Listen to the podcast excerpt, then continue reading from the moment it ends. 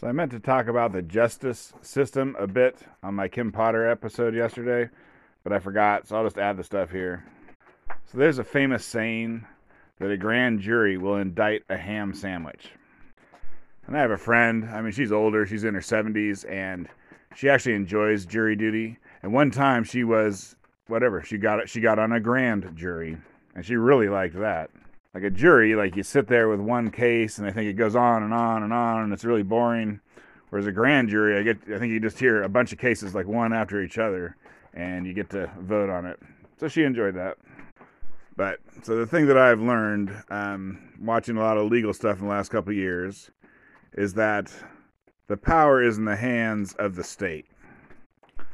Like Kim Potter, uh, she probably didn't deserve what she got. We don't know her sentencing yet. I don't think I, I don't think I mentioned this either. She can get up to 15 years, or the judge could just give her probation. Probably, you know, it's it's political. It's political. Does the judge want to get death threats? So she's probably going to have to give her a good number of years. But in any case, when when the DA wants to take someone down, they usually can. Like there's two things about juries that kind of suck or whatever, or whatever. They're not how they're supposed to be so the first thing is that you know so you're innocent until proven guilty. But basically juries you know jury members they walk in there they think you're guilty. You know like why would you be there? Why would you be charged with whatever if you weren't guilty? So they just you know they they come in there thinking you're guilty even though the judge will tell them you know the judge will, judge will specifically tell them these people this person is innocent. And the jury's like I believe you, Judge. They, they're, you know, while they shake their head no. And the other thing that ain't what it should be is beyond a reasonable doubt. Like I've heard different lawyers say, like beyond a reasonable doubt should be like you're 95% sure, or maybe even up 99% sure. I mean, just like absolutely sure. But you know, your average American is not good at math. They can't do percentages. And basically, beyond a reasonable doubt is like they're pretty sure. You know, you know, they should call it. You got to be pretty sure. You know, pretty sure. I mean, if they really went by the beyond a reasonable doubt thing, like 99% sure, uh, people would be getting off like every time. And so, I mean, some of this kind of doesn't matter. Like, you know, if you got someone who's guilty, who cares if an innocent person never could have won? Because this is a guilty person, and they couldn't win any either. And, you know, to steel man the other uh, side of the story, I mean, I'm sure this comes down on black people a lot. Like, I don't know if it comes down the most. In the past, I'm sure, 100 years ago, I'm sure it came on down on black people the most. But um, basically, if you're a poor black person charged with something, uh, you're going down. And these jury trials, like, you know, these, yeah, these jury trials where they, like, whatever, the interesting ones that I watch on YouTube, and they take like three weeks with a week of jury selection and then two weeks of argument and blah blah. I mean, I don't know how much they cost, but I think it's you know it's like a hundred grand or maybe maybe more, quarter quarter of a million even. I mean, judges and lawyers ain't cheap, and then the defendant has to pay for their own lawyer, so that's not even in, that number. But so because court cases are so expensive, almost every convicted felon uh, they did it to a plea deal. Like if every criminal said, I want a jury trial, then boom, the whole court system would grind to an instant halt. Like they cannot, you know, they can handle maybe, you know, one in 10 cases or something. So they'd have, nine, you know, nine times as many cases as they could handle if everyone wanted a court trial. But they don't. And the reason why you can get a plea deal is, uh, people know they're going down. You know, just you know, just because you get a trial doesn't mean you're not going down. And uh, so and you know they they, they can uh, they can really stack up the charges on you. You know, like you, whatever. I mean, you've seen it. You kill someone. Oh, it should be one charge of murder. No, they got like three charges of murder, two charges of manslaughter, and 17 different types of assault on there. And so what they'll do is be like, we're going to charge you with everything that we can possibly throw at you. You're going to get a 300 year sentence, or if you plead guilty to, you know, manslaughter two, you'll be out in 15 years. It'll be awesome. And so people plea it down, you know, people plea. People plea. And the other thing I kind of learned was like you know, to get a public defender, it's not as easy as you think. In fact, whatever. The state does not want to have to pay for a public defender. Like they really, really, really do not want to have to pay for that. And so they make it very, very difficult for you to get yourself a public defender. Like if you're homeless, I think you can get one. But, you know, like if you own anything, then you have to sell it. You know, if you have a house, if you have a car, I mean, hell, like virtually anything. I don't know, clothing. I don't know. I don't know if they make you sell your clothing, but if you got a house or a car, you got to sell those things and pay for your own lawyer. So basically, either you're homeless and you can get a public defender, or if you make yourself homeless by selling everything, then maybe you can get a public defender. So you can kind of see why people will take a plea deal. You know, they ain't got much money, but they got too much for a public defender. Uh, now it's just you and someone some DA telling you they're going to send you up the river for a long time, or else just plead guilty to this little thing and uh, whatever. Don't pick up the soap. So the anti woke part of this is that basically what's been happening. Like I think you know, cops, cops and DAs, they're friends. I mean, they're on the same side. You're like you know, if you're someone does get a jury trial, some murder. We'll just use murder because that's a that's the fun one. Um, you know, you're probably going to have some cops testifying. You know, the DA is trying to put away the murderer. You're going to have some cops testifying. So basically, you want to be friendly. You're friends. I mean, hell, you might, you know, you might uh, buy them buy them some a bottle of scotch at Christmas time or whatever. And so generally, basically, the cops get off, or you know, maybe the DA would give him a very minor thing or whatever. I mean, if I was a DA and my friend committed murder I would just let him off, like straight up. Or if it's like, oh, well, people are to come down on me too hard, then I would give them the absolute minimum because I like my friends. I'd do anything for them. But like this Kim Potter trial, if you don't know what that is, you got to listen to the previous episode. But Kim Potter and Derek Chauvin, that was the George Floyd one. Um, basically, the the motivations changed. Normally, it's the DA loves the cops, but now it got political, and so it was like whatever. Either the DA can make a name for themselves by uh, taking down a cop, or uh, someone above the, you know, some politician above the DA told them they had to do it. And so, long story short, like even like the Derek Chauvin one with that nine-minute video, it wasn't actually that clear cut. And the Kim Potter one, I think, was decided wrongly, but uh, whatever. Some political pressure came down and said we got to send these cops up the river. And so they did.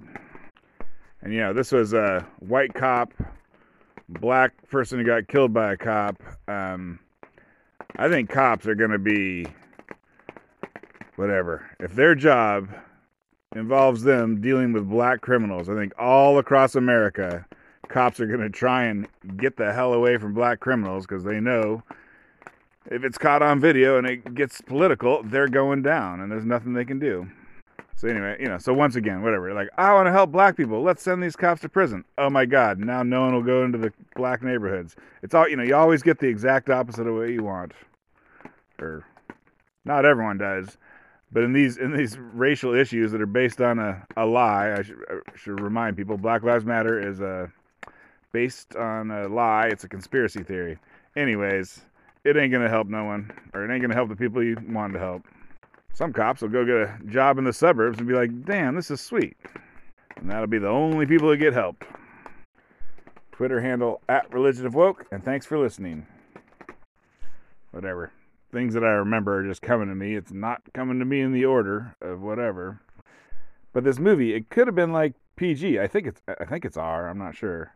It was kind of interesting how they made it R. Like basically they had a PG movie, I think, if it is R and then they just threw in a few things here and there to make it R. Like I think you know the the old idea was you had an R-rated movie and you would cut things so that it was PG or PG-13. But this movie, like it doesn't have the F word that much, but they I think they throw it in just enough. I forget there's a rule like how many I think you can say the F word once or three times or something before you automatically get an R and I think they just, you know, they go they go just just to that. And then there's also a scene where it's kind of like showing, you know, people think they're, you know, all across the world, people think they're going to die. So maybe they go, whatever, you know, what's the last thing you do if you think you're going to die? And so then just, there's just like a split second clip. Like I paused it. I paused it. I rewound it and paused it because it's it is less than a second long. You know, it's probably less than a half a second long. Of just two people having sex and uh, whatever a smoking hot Asian chick topless. And you know, it was for purely for scientific research purposes that I went back and double checked that was what I saw.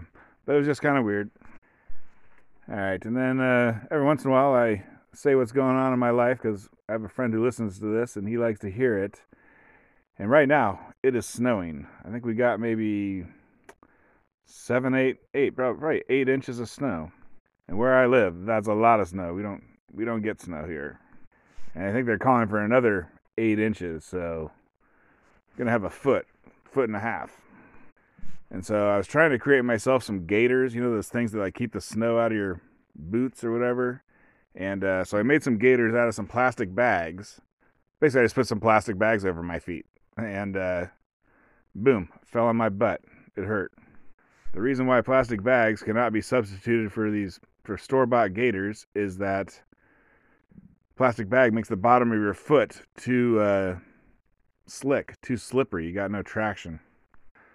So I cut a bunch of slits in the bottom of these plastic bags, and we'll see how that goes. Twitter handle at Religion of Woke, and thanks for listening. And another thing I should say is that it's like it's almost two and a half hours long. And this one, it didn't bother me, but that is that is something. This is just about movies in general. I absolutely hate how long movies are getting. Like when I see a movie's like you know 90 minutes long, I'm like, sweet. You know, I just start the movie, and I see it's 90 minutes long. I mean, it might even be like, oh, the first five minutes don't grab me. I might keep watching a little longer because it's it's only going to be a 90 minute trip if I if I can find some enjoyment in it. But this one was long and uh, whatever. It kept going. It kept going. It didn't run out of steam really. On the other hand, I mean, you need to be two and a half hours. I'm sure you whatever whatever the I don't you know I don't know what part of it was the worst half hour, but if you took out the worst half hour, you would have had a nice tight movie. nice and tight made me think of something else. Never mind. Uh, and I just remembered uh, Adam McKay, the director. He did Anchorman. That's a movie. I didn't like that one that much, but that's a movie that a lot of people love. And again, that was one of his early movies when he was doing straight comedies. So I wanted to talk a little bit more about that time when I fast forwarded.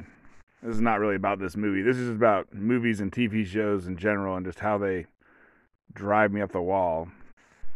Like, I don't like feeling uncomfortable. Like, when just people are being so stupid, you know, the characters being so stupid in a TV show or whatever, it just, it makes me feel uncomfortable and I don't like it. Now, I think half my audience is a little too young for this, but uh, a good example of this is an old TV show called Three's Company. And it was about a man who lived with two women and he had to pretend that he was gay because the landlord didn't want a straight man living with women. And so it was kind of like, I mean, that, you know, that part or just something else. Every episode was about some misunderstanding. And the misunderstanding would just go on and on and on. And it would, you know, until, you know, after the, at the end of the show, the misunderstanding would be resolved. But it's just, it was just ridiculous. Just having a misunderstanding and then everyone like you know, just saying exactly things the wrong way, which keeps the impression going. I hate that. It makes me uncomfortable. That's not a very good ex- explanation, but basically, things that make me uncomfortable or something that I hate in my TV shows. Like I don't know. I don't know if you ever saw the Louis C.K. show, Louis. Uh, I hated that show. Like you know, it's supposed to be hilarious, but just there's a lot of comedies where they curb your enthusiasm. It's like they're funny. Like the jokes that happen, you know, every three minutes there's a joke that is truly hilarious. But, you know, in between, the three minutes in between each joke is just total uncomfortableness that I hate. I don't know. I was, go watch Curb Your Enthusiasm. You'll get what I mean. Kind of like George Costanza from Seinfeld, although that part was actually fine. But if you made him a little worse, then you know George Costanza is based on the Curb Your Enthusiasm guy. So you just make George a little worse, and then it just makes me uncomfortable just watching someone go around being a whatever. Drives me up the wall. And uh, you know whatever. I like talking about myself. So another thing that I don't like is okay. So here's what happened one time. I told my buddy I don't like sad movies. Like my buddy, he loves whatever movies that are not happy. And so I once told him that I hate sad movies, and he just whatever. He would not let that go for years and years. You fool! Why don't you? You know this idiot. He doesn't like sad movies. But I realized it's not actually sad movies that I don't like. It's depressing movies. So like you know, a movie. If you have a movie and then like you know they die at the end and you're just there's just tears. You know, hopefully if, if the movie is good enough, there's just tears streaming down your face because it's so sad. I actually love that kind of movie. I mean, it's a rare movie that can do that, but if it can do that, if a, if a movie can make me cry, I absolutely love it. But what I really hate is depressing movies. Like, uh, there's a lot of like gangster movies. Like a movie that people love that I hate is um, Goodfellas. So the first half of Goodfellas is about like a a young guy who makes friends with a mobster and he works his way up the you know chain of command and the mafia. And I love that first half. It's great. And then the second half of that movie is like they start selling cocaine, they start doing cocaine, and their lives just go to total crap and you know, and then their marriage falls apart or whatever. It's just depressing, and I don't like watching that stuff. So some very good movies that people like, I hate because they're depressing. So I watched Don't Look Up, the movie, uh, last night. Figured I'd do a review of it. It's related to woke stuff and anti woke stuff. But first off, there's going to be spoilers, so whatever. I'll talk for a little bit without spoilers, but you know, get ready to stop if you care. So the first thing to say is that I finished it. I watched the whole thing. I think I fast forwarded about 20 or 30 seconds at one point, but I didn't need to do any of that. And I'm a weird movie watcher. Like I don't like movies as much as a lot of people. Like a lot of people will sit through a movie that ain't that good. Not me. in fact, even good movies, if it doesn't grab me in the first, I mean, I you know, I give maybe a movie like five minutes, five to ten minutes, and if it if I'm not already liking it, then I turn it off. And same thing with TV shows. So you know, like all the latest TV shows and all the latest movies I probably watched the first few minutes of them, and then maybe you know it's rare, like one in twenty or something. I actually watch one in fifty. It's probably more like one in fifty. Now, just because this is one of the super rare movies that I actually was able to watch, uh, doesn't mean you'll like it. But uh, I thought it was pretty good, and it's also, I mean, it's it's woke, but uh, you know the wokeness didn't bother me. I guess you know the, the, the general recap is that an asteroid is going to hit the Earth, and then like the people, you know, the scientists who discover the asteroid have to go and convince everyone to whatever, you know, send nukes up and stop the asteroid or whatever. And it's a comedy. It's you know, it's not like it, it made me laugh. It made me laugh out loud, you know, like chuckles, not like ha, you know, not crazy loud laughing that wouldn't stop. But uh whatever, noises came from my mouth that sounded like laughter and I I think maybe maybe about 15 times, which is pretty good. Like the funny things are not hilarious, but they're not stupid, which is nice, and and there's a good number of them. All right, so here's the spoilers. Um, although I'm not really getting, I'm not, I ain't gonna give no play-by-play of the movie, more of like a political analysis of it. But so Adam McKay is the director and the writer, and he's pretty hot stuff. He did um, the Big Short and some other ones. Like he's one of the few guys who can make like an adult movie today. And he makes they're like dramas with some comedy mixed in. Like they're not Well, actually, I don't know. I think he did I think he did Talladega Nights. He did, I think he did a bunch of stuff with uh what's that guy's name? I think it's Will Ferrell. So when he was earlier on in his career, he did like straight up comedies, like Talladega Nights. I haven't watched that in years, but boy, I thought that was hilarious. Like there's a scene where they're doing uh Christmas dinner, and so they get you know they hold hands and do a prayer, and, and like you know somehow it had been brought up that you do a prayer to baby Jesus, and Will Ferrell was like, "Dear six pounds eleven ounce baby Jesus," that was a funny joke that I remember from it, and it's and, you know and that movie was not being mean spirited towards religious people. It was, but it was funny. It was good. And that's basically how this don't look up thing is. It's uh, it's uh, kind of making fun of Trump supporters, basically. It's making fun of people on the right. You know, people on the left are good, people on the right are bad, but it's not mean spirited about it, at least mostly. And so basically, the idea I guess I'll just get it out of the way here. So, the right McKay, the writer, he he wrote it to be about climate change and how if you don't believe in climate change, you're stupid. And he wrote it in 2019, so it's before the pandemic hit. So like he wrote it, I don't know when he filmed it, maybe during the pandemic. I don't know. I don't know. I don't know everything about the um, production of it. But anyways, he wrote it about climate change before the pandemic hit. But when you watch the movie, it's just exactly about the pandemic, you know, and like you know, if you don't believe in, yeah, whatever, you know, making fun of anti-vaxxers, you know, you get the idea.